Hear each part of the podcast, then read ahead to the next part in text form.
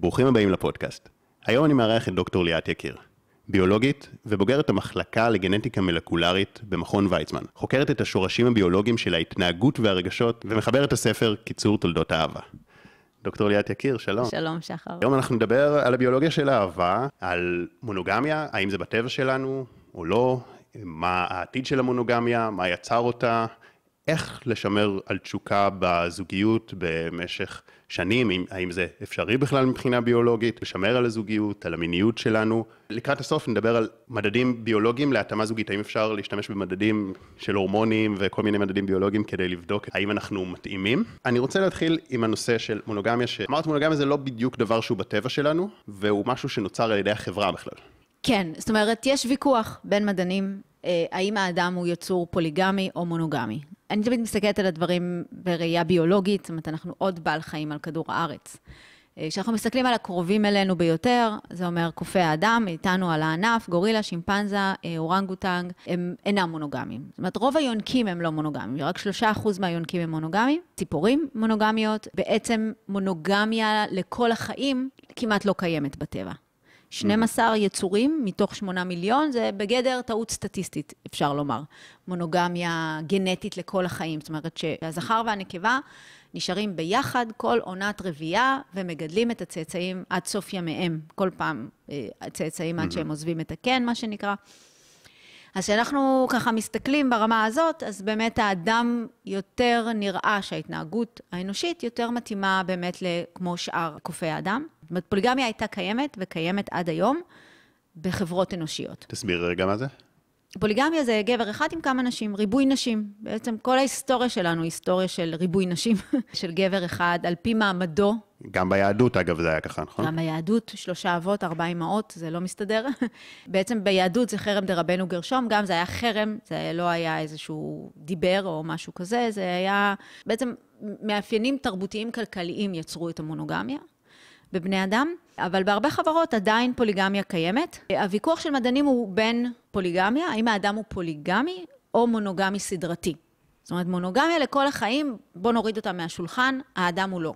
לא שייך. באמת עשו מחקר על הגנטיקה של המונוגמיה, אה, דרך יצורים שהם באמת אה, נברני ערבות הם נקראים, שהם באמת כל החיים ביחד, עברו איזה שינוי גנטי בגן לקולטן להורמון האהבה, אחד מהורמוני האהבה. ועשו את זה גם בבני אדם, אז באמת אה, התמונה מורכבת, היו גברים שהיה את השינוי הגנטי הזה, זאת אומרת, השינוי קורה אצל הזכר, שהוא בעצם רוצה את אותה נקבה כל החיים, נכנס לדיכאון אם הוא לא נמצא איתה, לא אוכל עד שהיא לא חוזרת אליו, זה נברן הערבות, אין לו את אפקט הבגידות, מה שנקרא.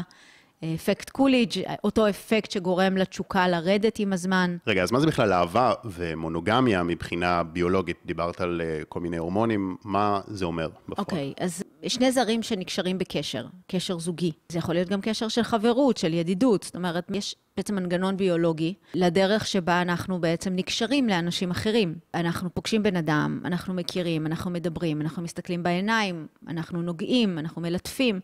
מופרש הורמון, הוא נקרא הורמון האהבה, אוקסיטוצין. והוא יוצר התניה במוח בין הגירוי הפיזי, שהוא בעצם גירוי מרגיע. גם הדיבור, גם, ה, גם המגע, הוא בעצם uh, מפעיל את עצב הווגוס שלנו על הגב התחתון, ובעצם מופרשים הורמוני אהבה.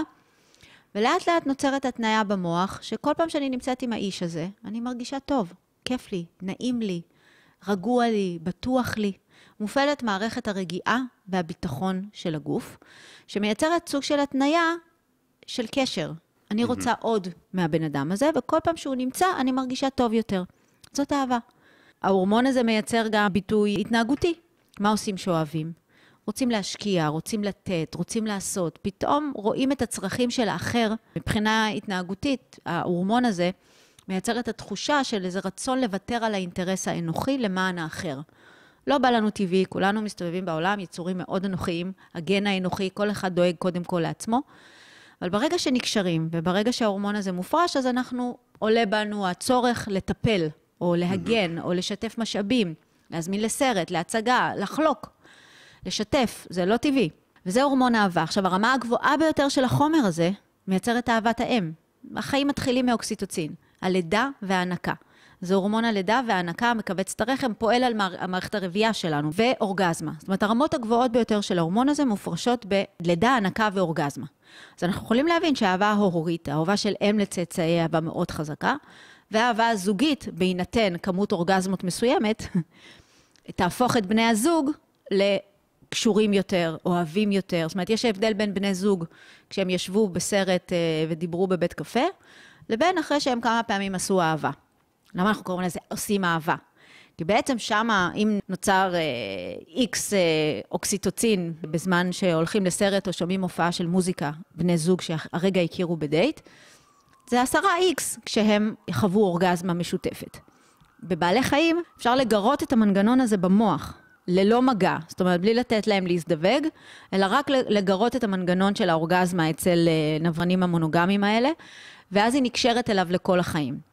זאת אומרת, גם המסלולים הנוירונליים במוח ידועים. יכול להיות שאם אתה מדבר על עתיד המונוגמיה, זה יהיה סוג של טיפול זוגי, גירוי של אותם מסלולים, הופה, נאמנים וקשורים אחד לשני לעוד 20 שנה. אז מה קורה לנו באמת? יש את ההפרשה של ההורמון הזה, אבל אז מה קורה במשך זמן? אז פה באמת אנחנו רואים ה... איך הטבע משחק בנו, לפי הצרכים של הטבע. עכשיו, מה זה הטבע שאני אומרת? אה, גנטיקה, גנים, הגנים. אנחנו בעצם יציר הגנים, הגן האנוכי, הרמה הכי גבוהה של אה, עונג שהמוח שלנו מקבל זה בזמן אורגזמה.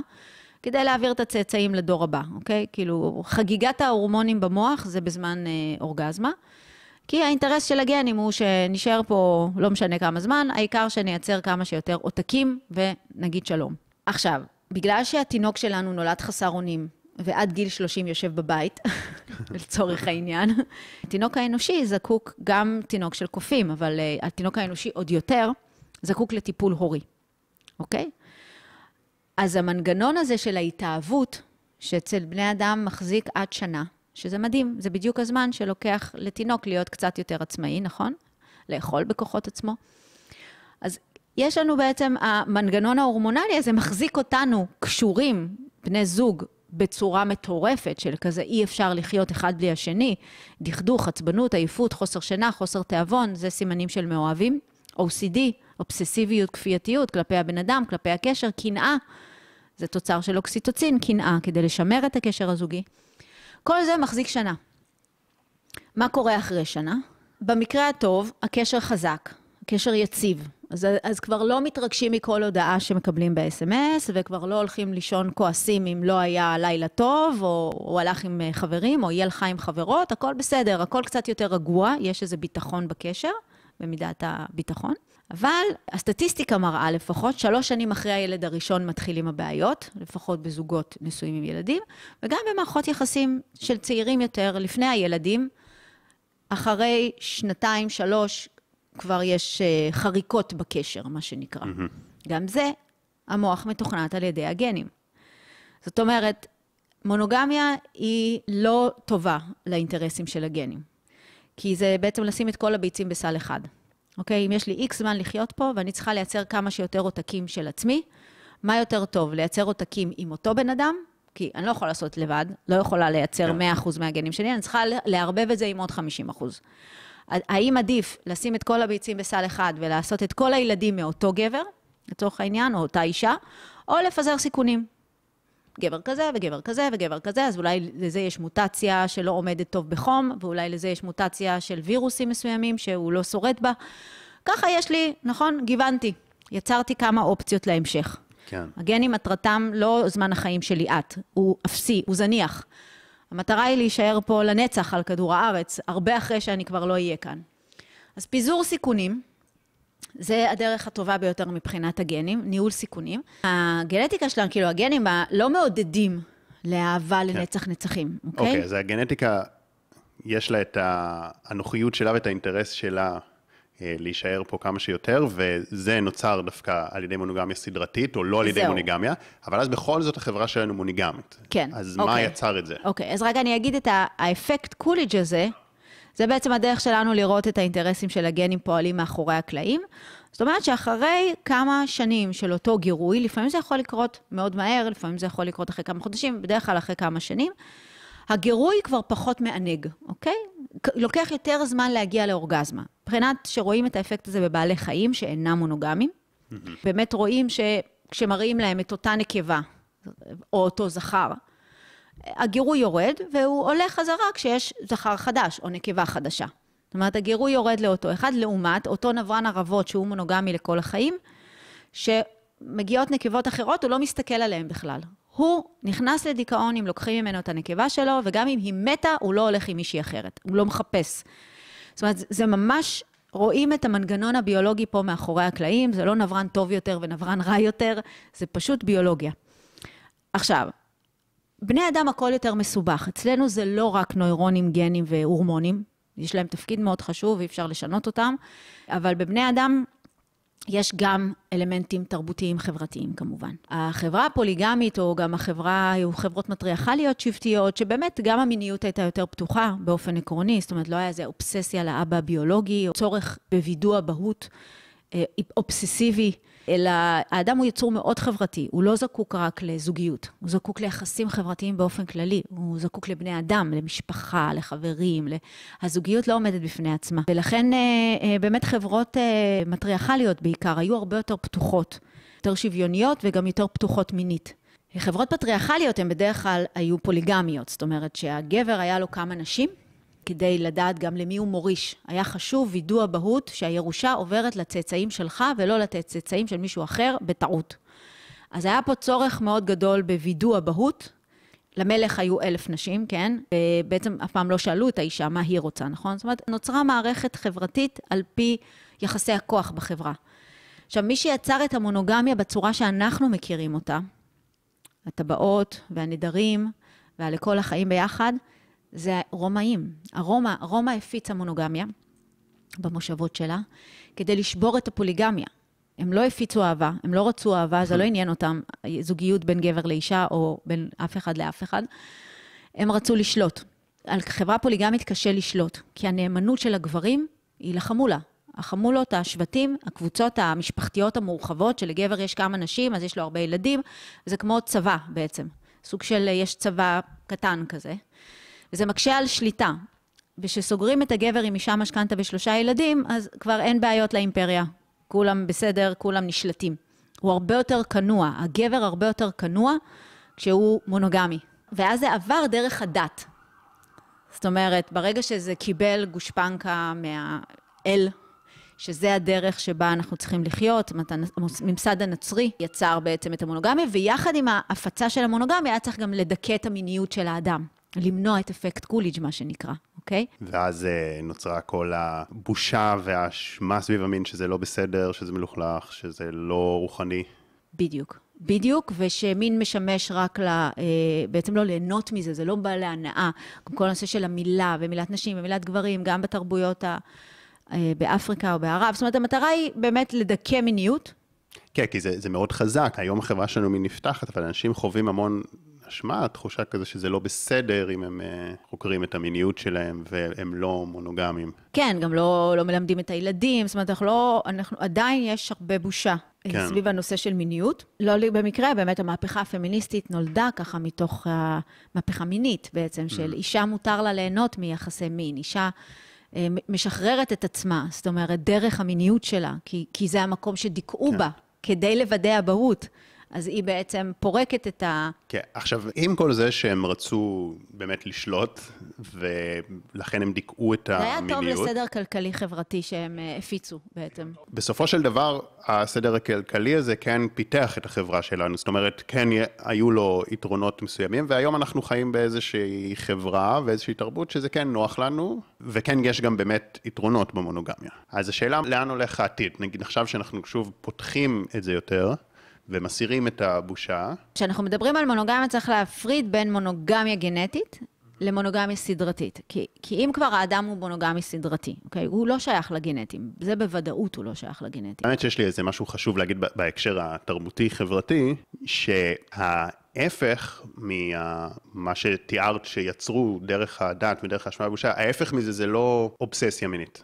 נכון. זה מה שיצר את האובססיה המינית. נכון. בגלל הדיכוי נכון. וההדחקה של הרגשות האלה, זה מה שיצר את כל הפורנו, זה מה שיצר את כל הסטיות נכון. המיניות, ודווקא ההפך מזה זה לא כן. ללכת ולהתעולל. בדיוק, בדיוק. אני חושבת שבעצם ההבנה שהמונוגמיה דורשת עבודה. דורשת עבודה על המיניות שלנו בעיקר. אני חושבת, זאת אומרת, כן, כמובן חשוב לדבר ול, ולשתף בצרכים ותקשורת טובה בין בני זוג. אבל אני חושבת שלא מספיק, אנחנו שמים את הזרקור היום בשביל לשמר את המונוגמיה על המיניות. כן. כי אני, אני טוענת שברגע שאפקט קוליג' מופיע בחיים הזוגיים, והוא תמיד מופיע, אצל חלק הוא מופיע מהר יותר, אצל חלק אה, דברים אחרים גם גורמים לו להופיע יותר מהר, למשל, ילדים. זאת אומרת שבעצם זה מייצר הרבה מאוד סטרס, הרבה מאוד לחץ, הרבה מאוד מחויבות, חוסר שינה גם, אפילו ברמה הפיזיולוגית של הצרכים הבסיסיים, חוסר שינה יחד עם עבודה מאומצת, זה מדכא דחף מיני. אז דיכוי של דחף מיני, פלוס 5, 6, 10 שנות נישואים עם אפקט קוליג', גומר חיים מיניים של בני זוג. עכשיו, כל עוד לא מדברים על זה, וכל עוד יש המון תסכול ו- וכעס לפעמים, זאת אומרת, ברגע שאחד מבני הזוג מרגיש דחוי, מרגיש שהוא לא מספיק מושך, או שכאילו עושים לו טובה, או עושים לה טובה, כאילו זה נהיה בעצם משהו שמאוד מפריע, קורה בחדר המיטות, לא מספיק מדברים על זה, ואז רבים על הפח זבל או על הכיור, כלים בכיור, כאילו... בסופו של דבר זה אה, הצטבר והצטבר וטינה וכעס ובוז, ובעצם ניתוק רגשי בסופו של דבר.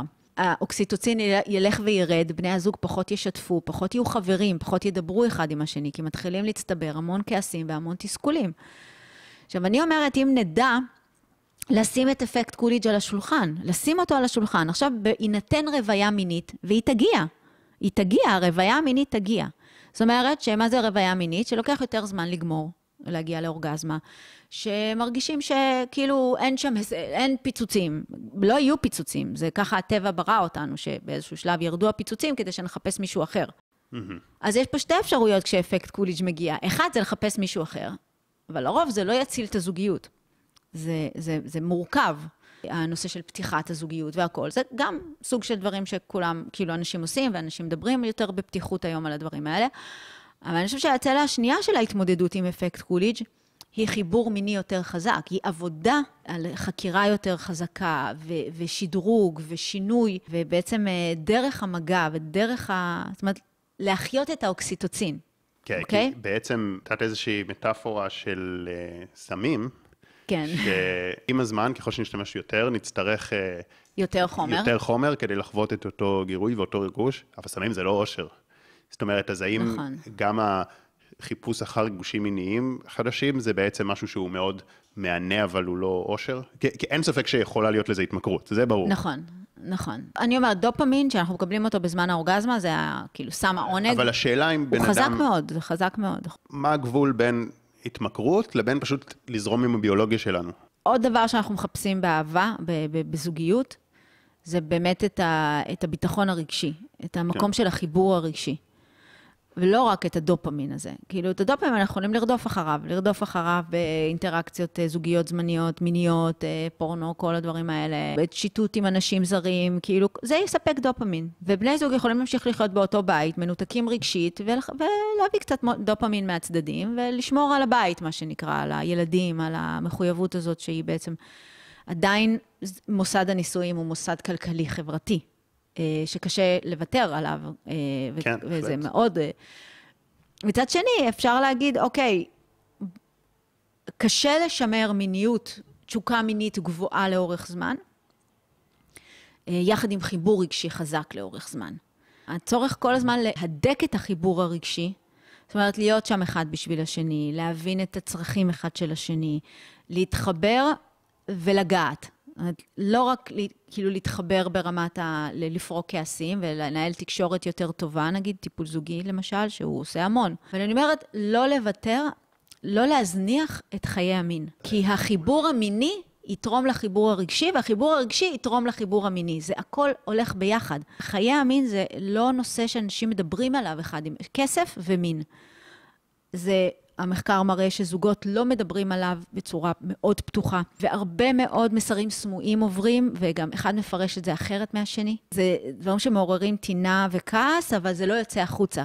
זאת אומרת, אז אם רבים על uh, מין וכסף בשלב מוקדם, את אומרת, זה סימן דווקא טוב? מעולה, מעולה. ריבים בזוגיות, לא, זה לא אומר זוגיות פחות טובה, להפך. זוגות, יש מחקר שאומר, זוגות שרבים ביעילות אבל. כן. אה, הזוגיות שלהם יציבה פי עשר, כי הם לא שומרים בבטן. מציק משהו, הם אומרים, כעס הוא מתנה.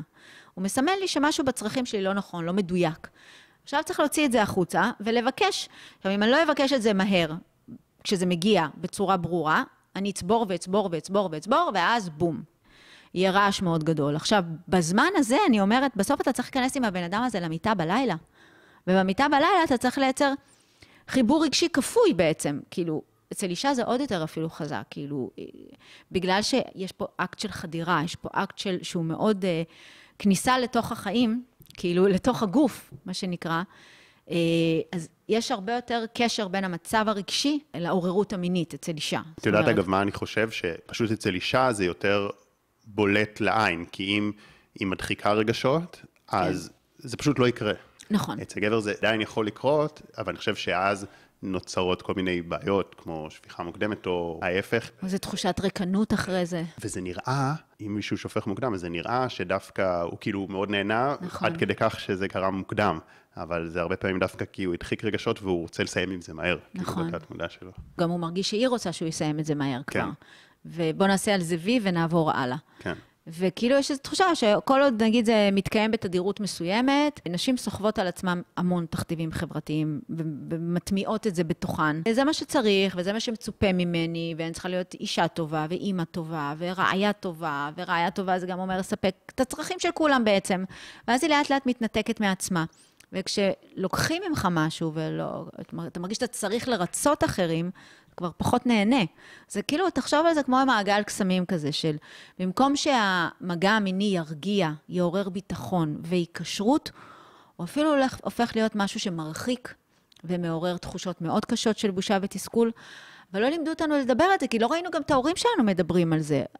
אימא שלי נהנתה ממין? אני לא יודעת. אבא שלי נהנה מהיחסים? אין לי מושג. מישהו דיבר על זה פעם? בכלל אסור שידעו שאבא ואימא עושים משהו. כאילו, זה לא, בטח לא צעצועים או דברים, או דברים שמשדרגים את המיניות. זאת אומרת, באיזה שלב, איך באים בצורה פתוחה לבן הזוג ואומרים, בוא נשתמש באביזרים. היום יש כבר יותר פתיחות, אני אומרת, כאילו, זה בטוח. כן. אבל... אז את אומרת בעצם ש... עצם כך שנפתחים ומדברים על הדברים, גם שזה לא נעים ולא שומרים בבטן ומסירים את האשמה והבושה, זה, זה כבר יכול להציל את המונוגמיה, כאילו האשמה והבושה באו לכפות את המונוגמיה, אבל כן. זה לא באמת עובד, כי אנשים לא באמת מסופקים, ופשוט הם לא נכון. התגרשו רק בגלל שזה פשוט לא היה מקובל חברתית, וברגע שזה נהיה מקובל נכון. חברתית, אז מלא גירושין. אז זה כאילו בא לכפות את המונוגמיה, אבל זה לא באמת עובד, אז דבר ראשון, זאת אומרת, להסיר את ה... כן. אשמה ובושה, כאילו, ו, וגם להכיר בביולוגיה שלנו. זאת אומרת שאם אני פתאום עוד כמה שנים, עכשיו הכל אה, ניצוצות וזה, אבל עוד כמה שנים פתאום אה, נראה שאיזושהי ירידה, אז לא להרגיש כאילו שזה אומר משהו עלינו, שאנחנו לא מחוברים, ולא להיעלב אם היא לא, פ, פתאום לא נמשכת. ולא למצוא, לנסות בבן הזוג למצוא דברים רעים, כי נגיד אני, אני, לא טוב לי, עכשיו אני חושבת על זה שאני צריכה עכשיו עוד 30 שנה, כאילו, להעמיד פנים, או לא להיות מי שאני, או לא להיות מחוברת לרגשות שלי, ולא להגיד, כאילו איזשהו הסדר שאני צריכה לקיים, אז בן אדם הופך להיות יותר ויותר uh, מנותק מעצמו, וכואב, כאילו, ויש תסכול מאוד גדול, אז גם מתחילים המריבות. כאילו מין גלגל כזה שיכול גם לגמור את החברות, ויצא ממש, אה, כן. בזה בדידות מאוד גדולה. שני זרים שנמצאים באותו בית, זאת בדידות מאוד גדולה, ואני חושבת שהרבה זוגות, על ידי, ה, קודם כל, ההבנה הזאת של הביולוגיה, ודיבור על זה, ויותר חיבור למצב הרגשי של האדם, אני חושבת שאפילו למשל גיל המעבר, לא מדברים על זה בכלל, אישה עוברת המון שינויים בגיל המעבר. מצופה שהכל ימשיך כרגיל, ואנחנו יצור שגם מאוד לוקח על עצמו אשמה. אז אני לא בסדר, ואני לא מספיק, ואני לא טובה. יש את הקול הזה בראש הביקורתי הפנימי של, אה, אז אני לא טובה מספיק, אני לא יודעת להחזיק מערכות יחסים. ואנחנו מתנהלים מתוך המון אה, רגשות אשמה, או איסורי מצפון, או משהו בי לא בסדר, או משהו בו לא בסדר. ובסוף אני טוענת שהרבה, כאילו, הרבה קשור לביולוגיה. עכשיו, אני מדברת הרבה על ההבדלים בין המוח הנשי למוח הגברי, mm-hmm. שמתבטאים מאוד גם בנושא של מיניות. למשל, אני כל הזמן נותנת את הדוגמה הזאת, ש, ששמו גבר ואישה בתוך FMRI, שסריקה של המוח לראות אזורים פעילים במצבים שונים. ועוררו אותה מינית, זאת אומרת, נתנו להם להיות מגורים מינית, אפילו פעילים מינית, ומסתכלים על המוח. ורואים שהעונה המצחית, זה החלק של השיפוט, הביקורת העצמית, הסטרס, הדאגות, המחשבות, המחשבות המדאיגות. הוויסות גם, הוא נחבא קודם אצל הגבר. זאת אומרת, ברגע שהעניינים נעמדים, האונה המצחית נחבאת. עכשיו, זה יש לזה היגיון אבולוציוני, כי הוא מאוד ממוקד מטרה, נכון? הוא צריך להרבות את זרעו, והיא צריכה לחשוב הרבה לפני מה היא עושה, כי היא תשלם את המחיר. בטבע זה 97 אחוז חד-הוריות. היא משלמת את המחיר, אין גלולות, אין פוסטינור, יש, בסוף האינטראקציה תמיד יש צאצא, ומישהו צריך לטפל בו. אז אצל הזכר נחבא העונה המצחית יותר מהר. אצל הנקבה, אצל האישה, במקרה הזה, אנחנו מדברים על בני אדם, העונה המצחית נחבאת רק ברגע האורגזמה. אז למי יותר קשה להגיע לאורגזמה? לאישה. כי בשביל להגיע לאורגזמה צריך לכבות את האונה המצחית. זה האזור גם של הביקורתיות והשיפוטיות העצמית, איך אני נראית, שמנתי, רזיתי, איזה, מה יש לי על הגוף. והדאגות, הילדים בחדר, הכלים בכיור, אלף דברים, מחשבות שעוברות בראש. אפילו ההבנה הבסיסית הזאת, תיקח אפקט קוליג' על האישה, כאילו שהיא חווה את זה גם, של הירידה בריגוש מאותו פרטנר לאורך זמן. תוסיף לזה את העונה המצחית, את המבנה של המוח שלה, שבעצם מעכב. כי, כי בעצם המוח שלה לא יודע עכשיו שיש אה, אמצעי מניעה, הוא חושב, זה הריון. זה הריון, זה תמיד הריון. זאת אומרת, המבנה של המוח לא השתנה בגלל שהחלטנו לשנות את החוקים של הביולוגיה. אה, מבחינת הטבע, העונה המצחית, אה, היא צריכה בעצם להפעיל יותר שיקול דעת, האם הוא מספיק ראוי ואז היא לא משתחררת, בדיוק. ואז עוד יותר אתה מתכווץ, כאילו יש יותר התכווצות כזאת וכאילו סטרס. עכשיו תוסיף לזה גם פרולקטין מהילדים.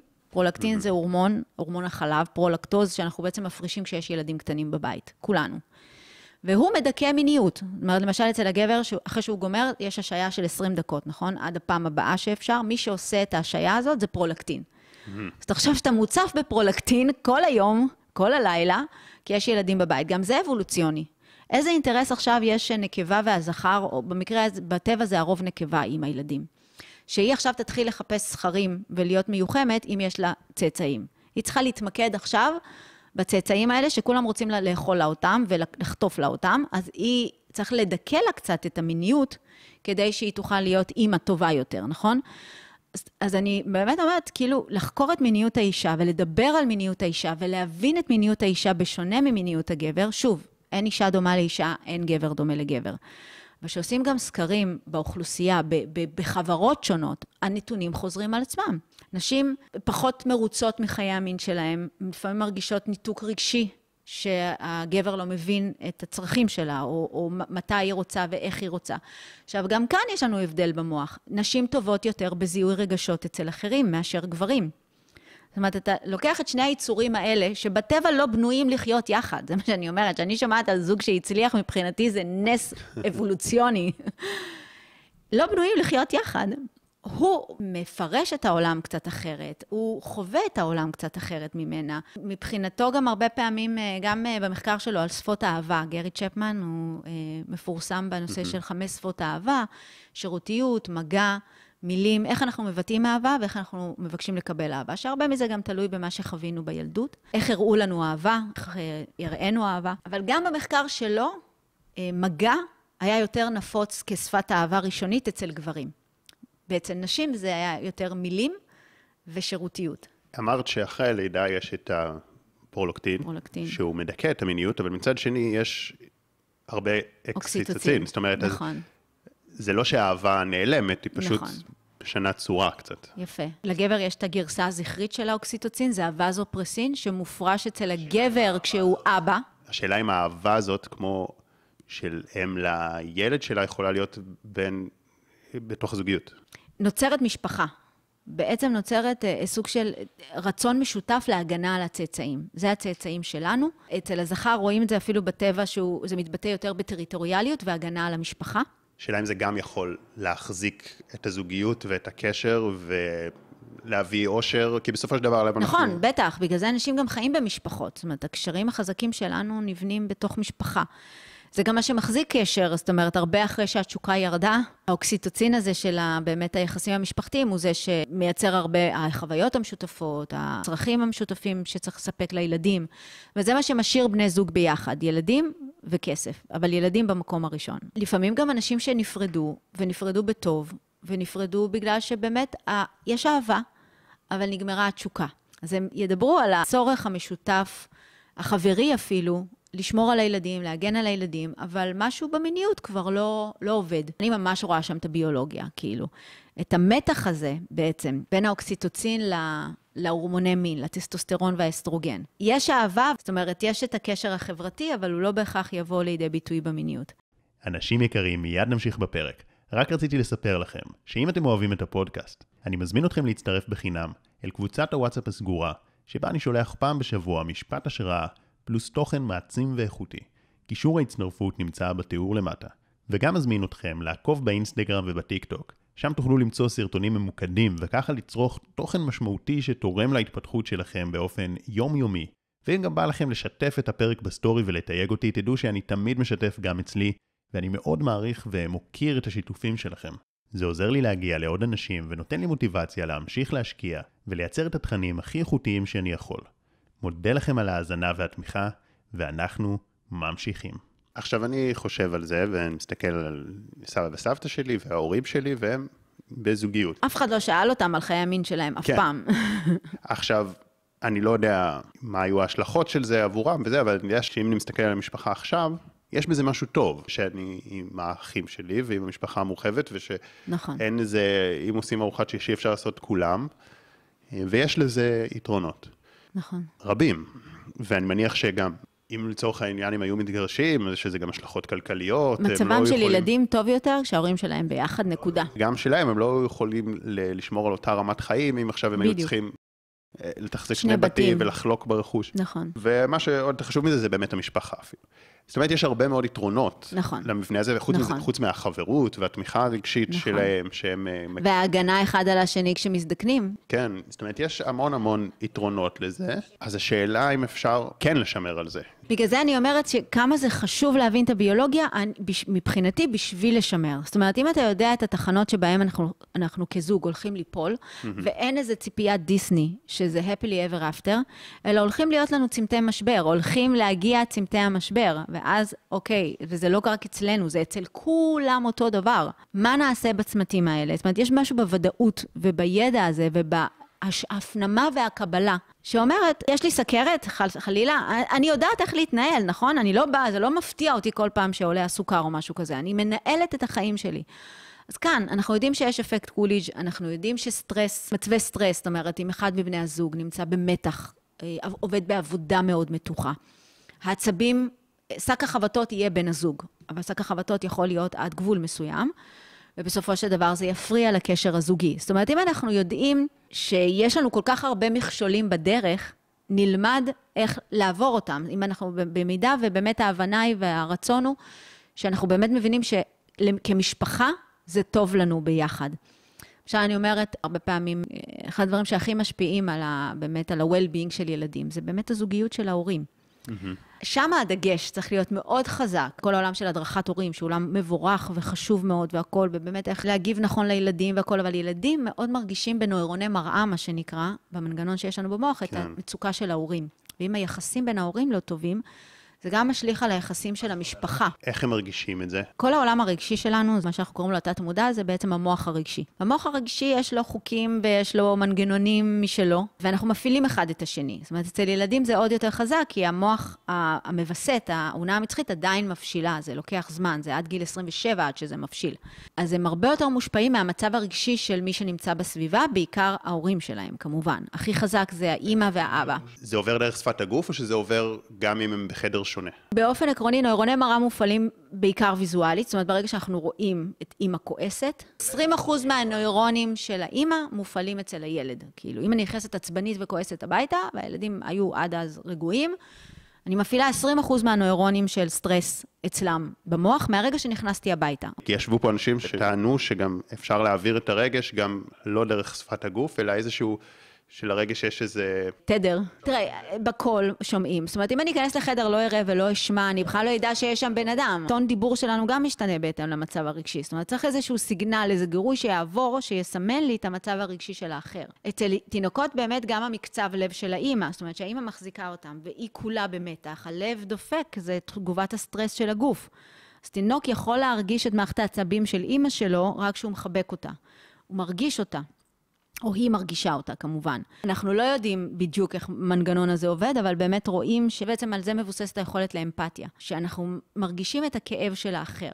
זה המנגנון של אמפתיה. נגיד עוד עצה לבני הזוג בנושא של הסטרס. זאת אומרת, סטרס הוא חלק מהחיים הזוגיים, והוא לא תמיד קשור לבן זוג. יש כל כך הרבה גורמי סטרס לבן זוג.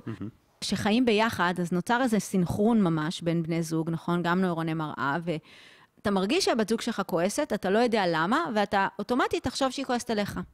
וייווצר מעגל אכזרי, ללא מילים אפילו, של עצבים בתוך הקשר. כאילו, היא עצבנית, אתה לא יודע למה, אתה חושב בטח אולי משהו שעשיתי אתמול, משהו אמרתי לא נכון, ואתה כבר כועס עליה. אני חושב שאני יודע לקרוא את זה, אם היא כועסת עליי או כועסת בגלל משהו אחר. כי גם, גם אם היא כועסת עליי, אז תהיה יותר אה, מרוחקת ממני, ואם היא כועסת על משהו אחר, אז תבוא לקבל ממני תמיכה.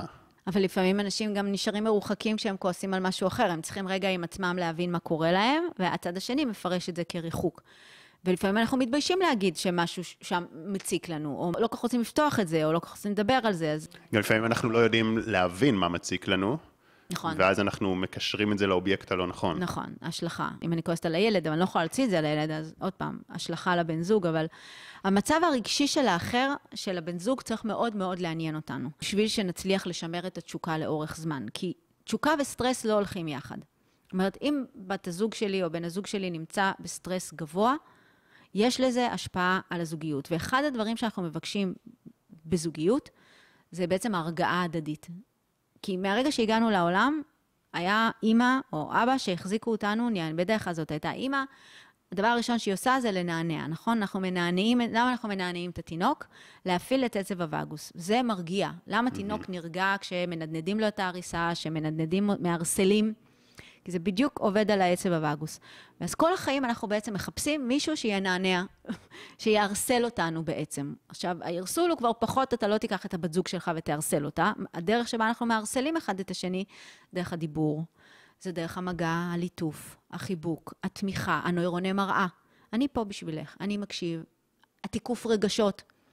זאת אומרת שהיא חוזרת עצבנית. לא לקחת את הצד של מי שעצבן אותה, אבל את לא היית בסדר, או משהו כזה, אלא אנחנו יחידה משפחתית. לא חשוב מה אתה חושב באמת, למשל, אלא אנחנו פה כוח אחד נגד העולם. כמו שאימא אוהבת את הילד שלה ומגינה עליו בכל מצב, ככה אנחנו בעצם מצפים מבן הזוג. נכון, זו ציפייה מוגזמת, אבל היא חלק מהחוזה הזה של הווגוס. אני קוראת לזה החוזה הווגאלי.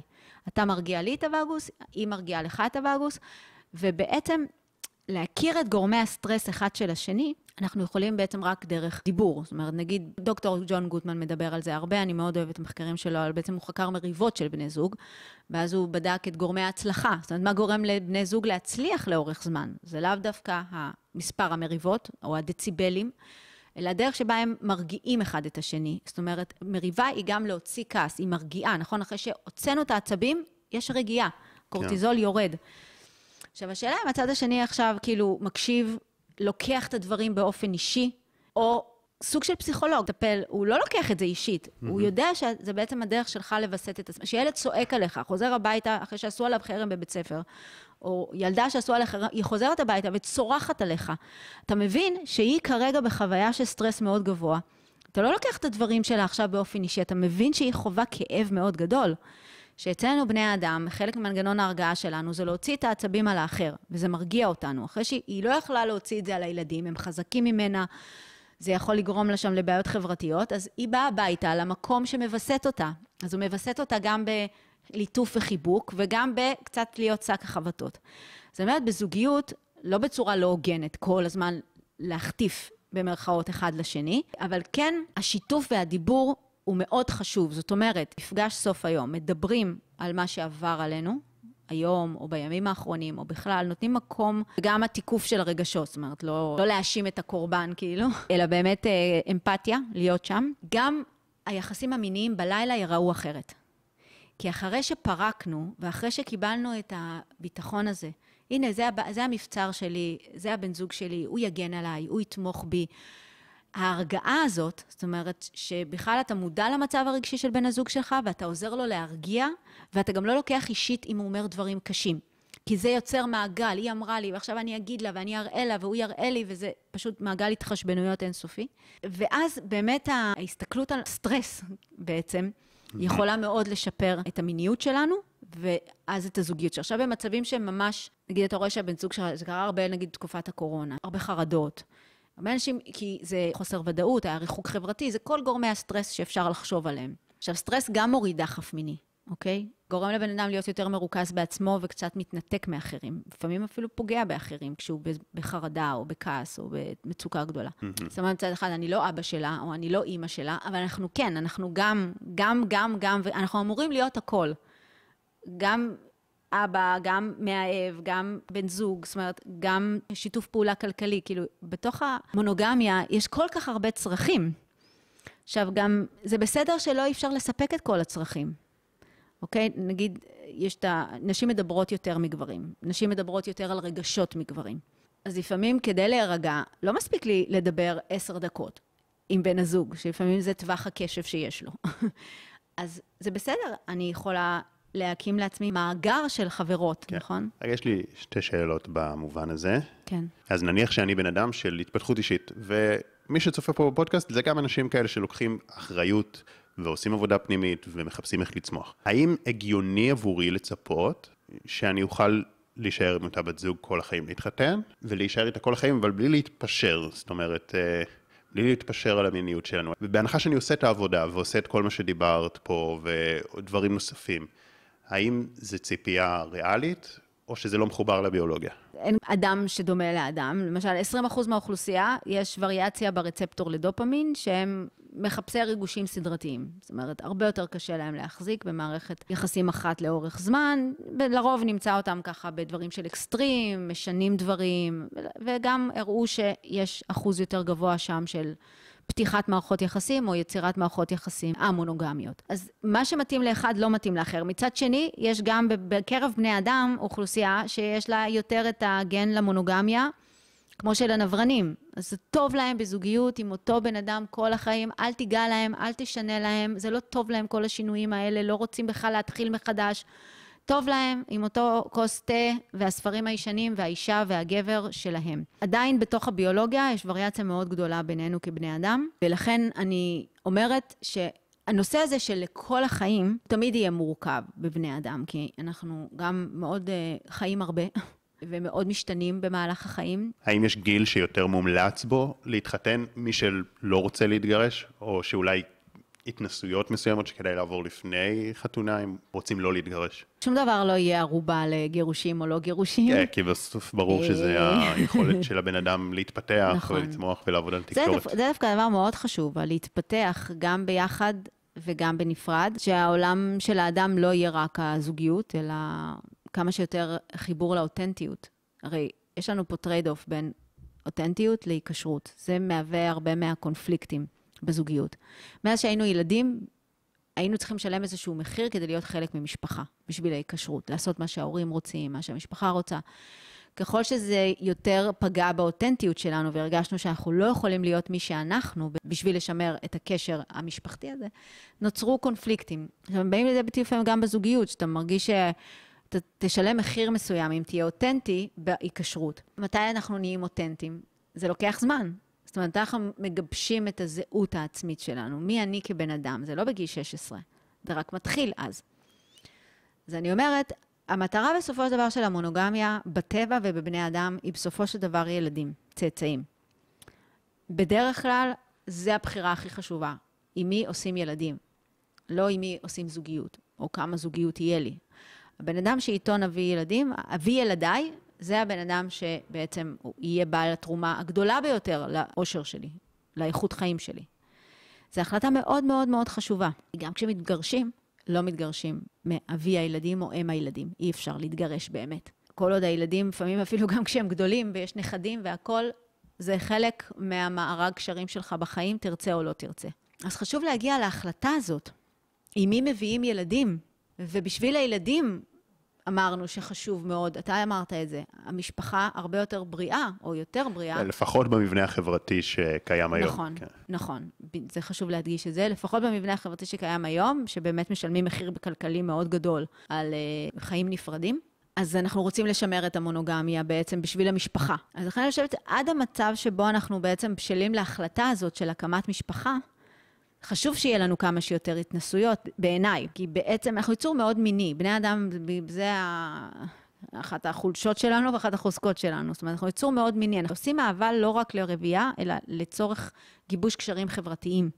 מין הוא חלק מהחיים החברתיים שלנו, לא רק הרבייתיים שלנו. ולכן, ככל שמגיעים לנישואים לכל החיים, זאת אומרת, להקמת משפחה, אחרי שכבר באמת אה, התנסינו, אנחנו מכירים את הגוף שלנו, מכירים את עצמנו, בנינו איזו אה, מיניות טובה עם עצמנו. אה, למשל, עולם הטנטרה, נכון, מדבר על זה הרבה, זאת אומרת, קודם כל, לעשות אהבה עם עצמי, אז אני אוכל לעשות אהבה טובה יותר בעצם.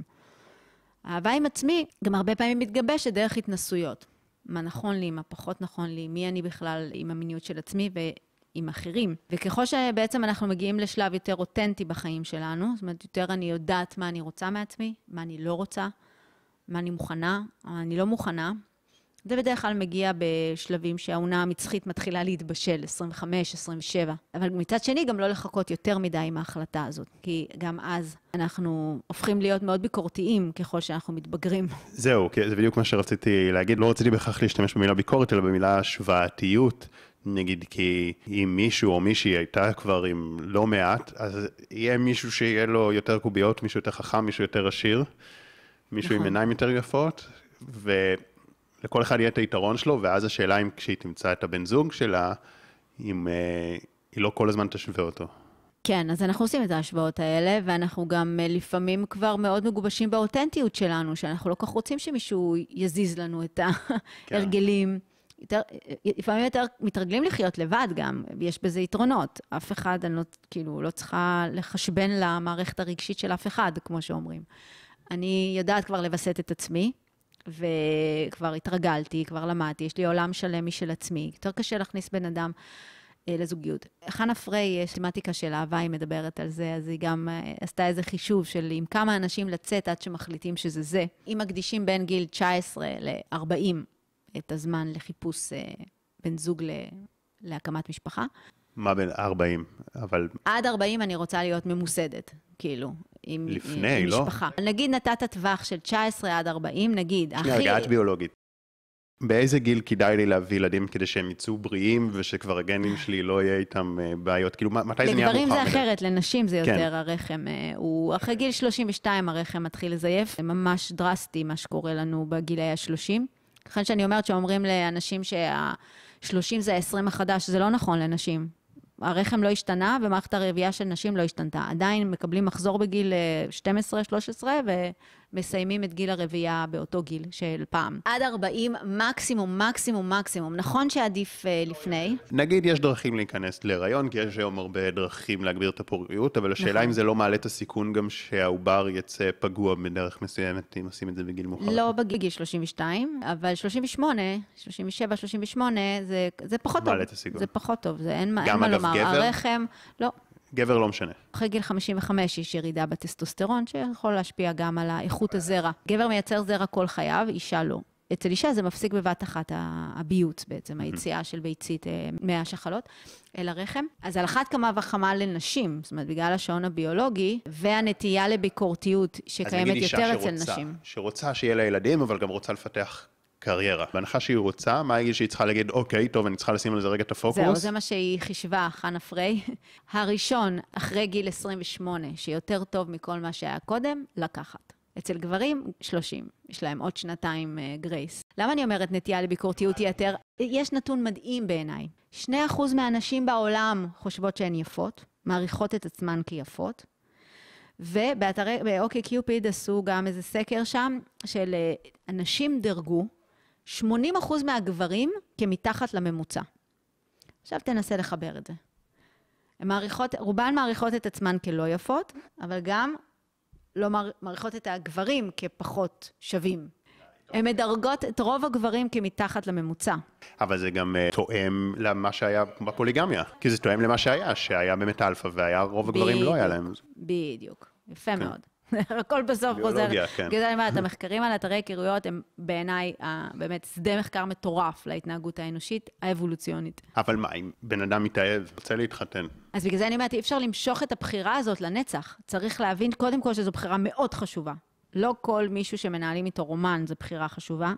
וזה חלק מהתנסות, זה חלק מעיצוב המערכות הרגשיות והמיניות שלנו. באמת גיל הנישואים הממוצע של נשים הוא 28 היום. אבל אגב, זה גם חלק מהעניין של הביולוגיה של המונוגמיות, כי פרידה היא דבר מאוד מאוד קשה וכואב, כן. אז אם לא היינו מונוגמים בכלל, אז זה לא היה אמור להיות כל כך כואב. כל כך כואב. כן, אתה צודק. יש לנו צורך רגשי מאוד חזק כיונקים כל כך חברותיים. בדידות עושה נזק לגוף שלנו כמו 15 סיגריות ליום. אדם לא יכול לשרוד לבד. אז אנחנו באמת מפתחים קשר מאוד חזק בחברה המודרנית, התעשייתית, לבן זוג. בחברות שבטיות יותר, זה לא רק הבן זוג, זה הקהילה. זה המשפחה. הקשרים החברתיים הם, אה, אה, הם לא בנויים רק על בן הזוג. אצלנו, בחברה המערבית המאוד מנוכרת, כשאיבדת את הבן זוג, איבדת מערך תמיכה שלם. כן. כי אנחנו לא חברה שבטית, אנחנו לא חיים כשבט, אנחנו חיים בבדידות בתוך קוביות, בתוך ערים. כן, זה נושא בפני עצמו. כן, זאת אומרת, למה חשוב לשמר את המונוגמיה? זאת אומרת, למה חשוב כן לשמר, לעבוד על שימור הזוגיות? אפקט קוליג' הוא חזק, אז הוא יקרה גם עם הבן זוג החדש. אז בהתחלה יהיה פרפרים בבטן, ובשנה הראשונה אהבה עד מעל הראש, כי גם הרבה זמן אה, כזה לא חווינו, נגיד, כבר היה איזה צחיחות רגשית, ופתאום יש סערת רגשות כשמכירים מישהו חדש. אבל אז זה יהיה אותו דבר. זאת אומרת, אותו גרף ימשיך גם עם בן זוג חדש. אז לפעמים צריך לחשוב, זאת אומרת... תראי, אם מסתכלים מנקודת מבט רוחנית, או לכל הפחות נקודת מבט של התפתחות אישית, אז גם יש איזשהו יתרון למונוגמיה, אחרי שקצת התנסינו, כי ברגע שהתחתנתי והתחייבתי למישהי ושמתי עליה טבעת ואמרתי, אני איתך לתמיד. עכשיו, אם היא מעצבנת אותי, כן. או לא בא לי בטוב, אני לא בורח, אני מסתכל פנימה, אומר מה זה משקף לי בעצמי, איך אני יכול להתעלות מעל זה, ואז אני גם צומח הכי הרבה רוחנית. יפה ו- מאוד. וזה כבר מעבר למיניות, או זה כבר רגשות ככה נכון. יותר גבוהים בהיררכיה, זאת אומרת, יותר שמחברים אותנו ל... נכון. כי אחרת נחשוב שעל ידי החלפת בן הזוג אנחנו נתפתח ונשנה את עצמנו, וזה לא נכון. פרק ב', זמן החיים הממוצע של פרק ב' הוא עד שנתיים. זה נורא. כן. ויש 75% יותר סיכוי להתגרש בפרק ב' מאשר בפרק א'. הרבה פעמים סוחבים איתנו, כמו שאתה אומר, לא עשינו עבודה התפתחותית. ואנחנו סוחבים איתנו את הסריטות לזוגיות הבאה. זה הצמיחה הכי חזקה, דרך מישהו שמשקף נכון. לי שהתחייבתי, עכשיו אני לא יכול ללכת, אני פה, אני צריך לעשות את העבודה, זה משקף לי את ה... זה בהכרח יקרה. נכון. זה ישקף נכון. לי את נכון. הפגמים שלי, את החולשות שלי, הכל יצוף, ואז אבל אני יכול... בגלל זה אני חושבת שהליווי, כאילו, אם הייתי ברמת מדינה חושבת על אה, הצלת המונוגמיה או חיזוק המונוגמיה, זה באמת לתת ליווי לאנשים אימון אישי ואימון זוגי, כי קשה לבד. אנחנו גם כן. סוחבים איתנו כל כך הרבה דברים מהעבר, משחזרים אותם בזוגיות. לפעמים בוחרים בני זוג בשביל כביכול לתקן את העבר, אבל אני אומרת שזה פשוט המוח מחפש את המוכר, וזה לא משנה אם הוא טוב או לא טוב. מבחינת הגנים אין טוב או לא טוב, יש מה שיצר הישרדות. אם אני פה היום ויש לי ילדים, סימן שההורים שלי עשו טוב מבחינה אבולוציונית. אני, אני הצלחה, ולכן צריך לשעתק את הדפוסים של ההורים שלי, גם במידה והם לא טובים, כי בטבע אין טוב ורע. יש מה ששורד, יש מה שמצליח. מה זאת אומרת לשעתק את הדפוסים של ההורים? אני אומרת, באמת ברמה הביולוגית, כל כך אנחנו חוזרים על דפוסים של, ה, של ההורים שלנו, גם בתוך זוגיות, גם כלפי הילדים. כי אני טוענת שברמה הביולוגית זה טוב להישרדות של הגנים, כאילו. כי mm-hmm. אם אני עכשיו בגיל שיש לי שני ילדים ויש להם פוטנציאל טוב מאוד להביא נכדים, ההורים שלי עשו טוב, עשו טוב. אז צריך להעביר את הסגנון הורות שלהם לדור הבא. פרשנות מעניינת, כי זה משהו כזה מאוד פסיכואנליטי, מאוד פרשנויות מורכבות, אז זאת אומרת, זו פרשנות ביולוגית אה, מאוד אה, מעניינת. קודם כל, אמרת שאנחנו צריכים את התמיכה הזאת, אני חושב שגם, כמובן, אה, אני מאוד מאמין בטיפול ותהליכים כן. וקורסים וריטריטים ודברים כאלה, גם להאזין לפודקאסטים, אני חושב שזה גם סוג של טיפול, כי זה, נכון. כי זה גם משהו שאנחנו יכולים לעשות ביומיום, וגם יש לך ספר, כן. ש, שנדבר עליו. יש עוד שני נושאים שצריך לדבר עליהם, אנחנו ככה באמת לקראת סיום, אז גם אה, על הספר שלך, שזה גם איזשהו טיפול, ללמוד. כמובן, לפעמים יש טראומות, לפעמים יש דברים מורכבים יותר, צריך טיפול, אבל גם ההבנה של הדברים האלה הוא סוג של טיפול בפני עצמו. אפילו יש לזה מונח שנקרא פסיכואדוקציה. אבל יש עוד נושא שפשוט אמרתי אותו בהתחלה, אז שתיגעי בו ככה ממש בקטנה, שזה ההתאמה הזוגית, הביולוגית. ההתאמה הזוגית, כן. טוב, זה, זה עדיין בראשית הדרך, כל הנושא הזה של אלגוריתמיקה של ההתאמה הזוגית.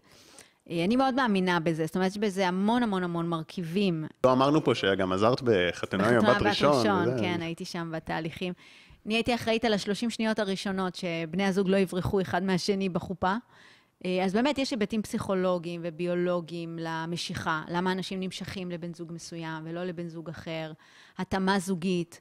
מחקרים מראים שהשונים נמשכים מינית מאוד חזק, אבל בסוף הדומים נשארים. וזה שוב הביולוגיה משחקת בנו, כי השונה זה גיוון גנטי, אבל בסוף הדומה זה מה שיכול להחזיק מונוגמיה, כי יש פה הרבה מסע של תלאות ומשברים, וככל שאנשים חושבים באותה צורה, רואים את העולם באותה דרך, אה, מה שנקרא מאותו הכפר מבחינת התפיסות עולם, אז יש סיכוי יותר שהם יצלחו.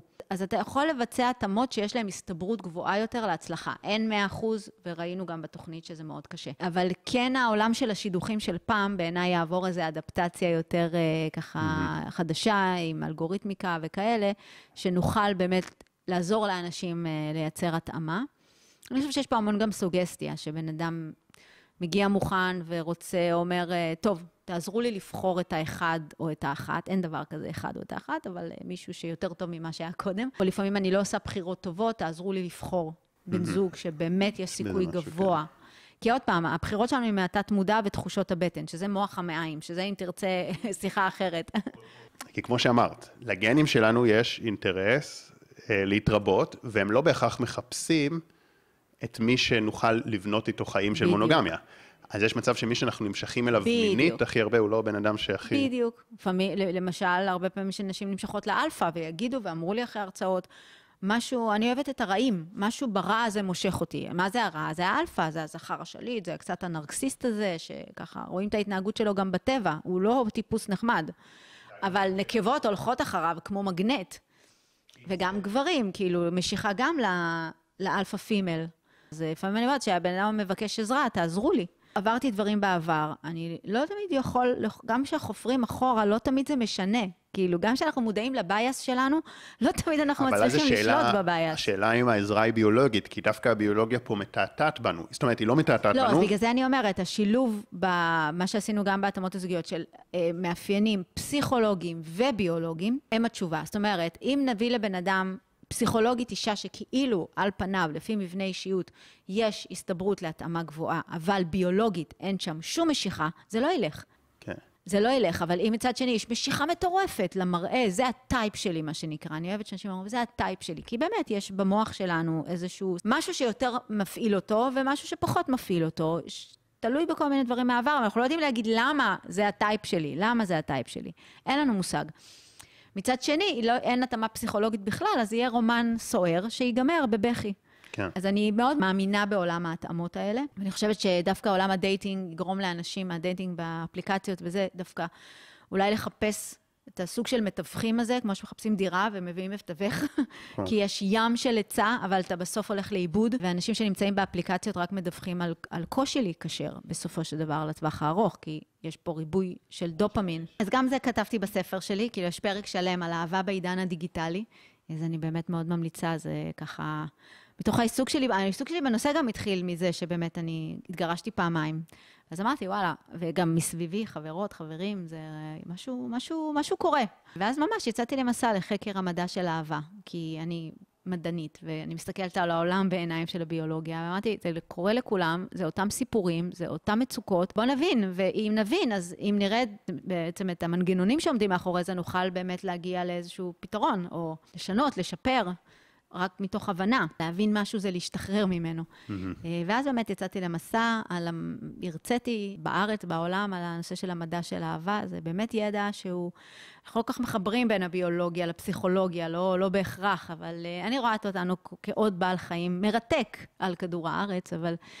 יש בנו גם בעל חיים, ויש בנו כמובן גם את המאפיינים של האדם, שיכול באמת אה, יכולות חשיבה גבוהות, להבין, לנתח ול, ולשפר, את ה... לבחור, כל אחד וכל אחת מה שעושה להם טוב. באמת בספר ממש עוברים, אני עוברת על כל הקיצור תולדות ה, מה שאנחנו קוראים לו אהבה, קשר רגשי, וגם פרק שלם מוקדש למרשם מדעי לשימור אהבה הזוגית בעידן כה מרתק ומאתגר. נשמע מרתק, ואני אשים גם קישור כאן בתיאור למטה אל הספר. דוקטור ליאת יקיר, תודה רבה. תודה רבה. תודה, שחר.